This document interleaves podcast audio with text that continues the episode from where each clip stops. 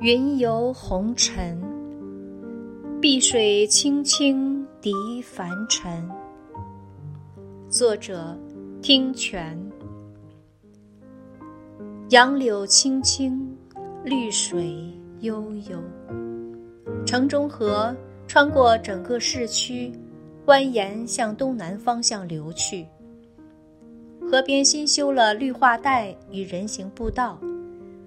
并在多处设置了些健身器材，这里变成了中老年人健身的好场地。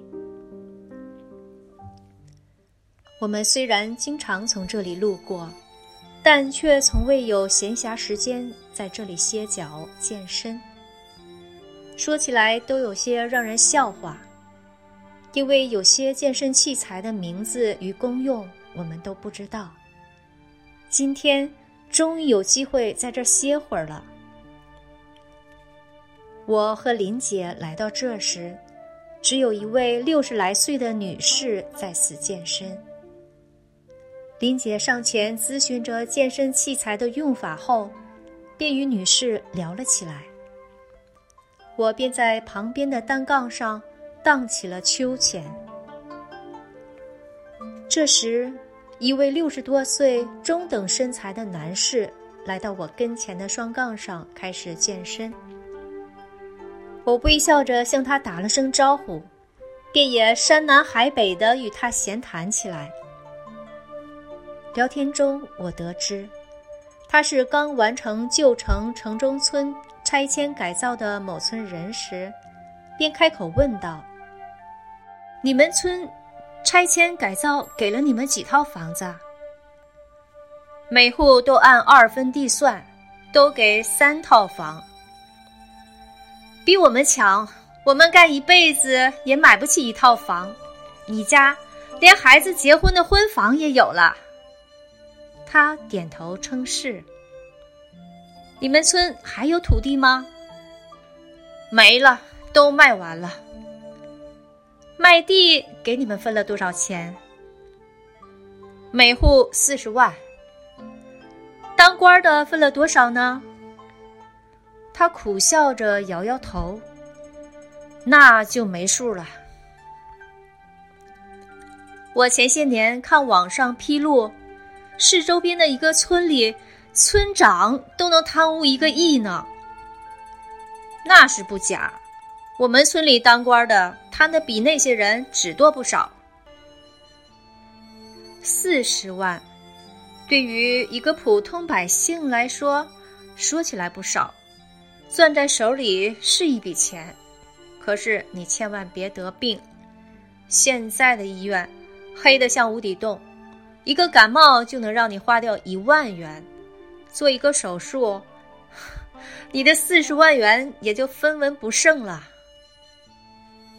唉，你说的一点也不假，确实如此。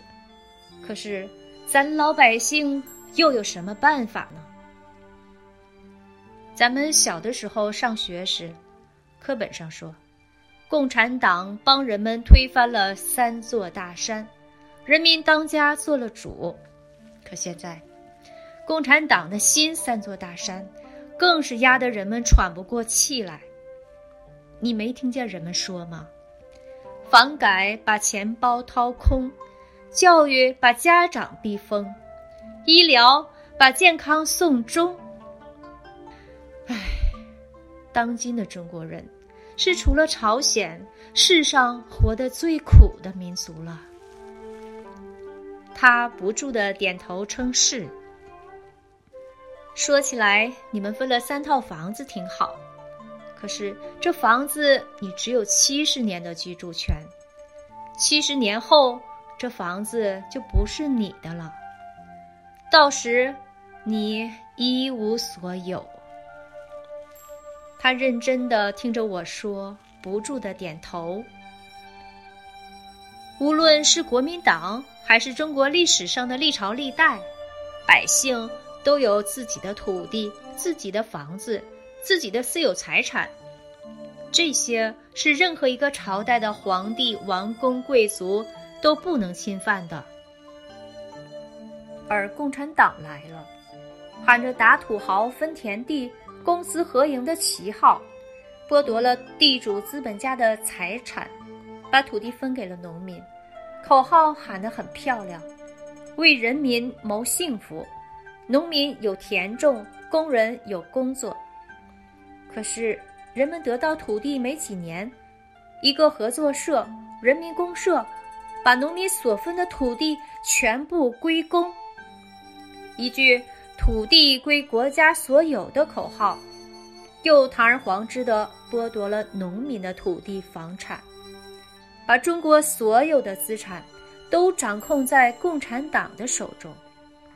然后又一句“改革开放让一少部分人先富起来”的口号，中共权贵的八大家族明目张胆地把中国的土地、国有资产。全部瓜分。共产党兜兜转转几十年，最终把所有的财富都归到了他们自己的手里，他们成了当今中国最大的地主资本家。是，中国百分之五的人掌握着中国百分之九十五的财产。他回应着。全中国人民都做了他的奴隶韭菜，共产党好话说尽，坏事做绝，他就是一张披着美女画皮的魔鬼。他不仅破坏了中国的传统文化，还在历次政治运动中杀死了中国同胞八千万，并且谤佛谤法，残酷迫害修佛向善的大法弟子，其罪大无边。这些年不断发生的天灾人祸，正是天灭中共的前奏。在我与他的聊天互动中，我发现他非常明智，并且很多真相他也都明白。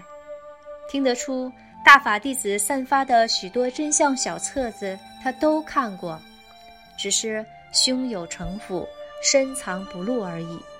而他的身份也绝非是一个普通农民。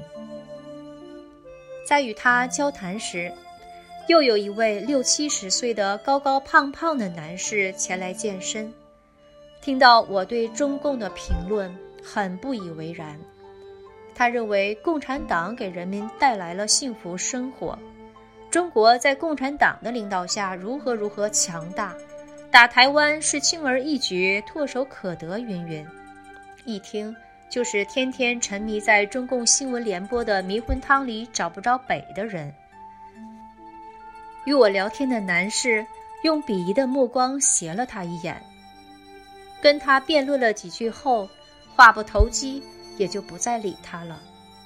这时，林姐正好走过来，就加入了我们的谈论。这个高个子男士还在辩论着，看来要想让被中共洗脑几十年的井底之蛙爬出井来也费意事。好在他虽然不认同我们的观点，但对于林姐送给他的真相期刊，关于法轮大法让使上亿人身心受益，以及法轮功学员受中共迫害的真相资料，他也不拒绝。我们劝他偏听则暗，兼听则明，让他好好看看大法真相册子。有机会我们以后再聊。他欣然同意了。我相信，真相是一把万能的钥匙，只要他认真去看，一定能让他这个榆木脑袋开窍。明白真相的人，肯定会选择三退。退出中共所有的一切组织，从而为自己奠定美好的未来。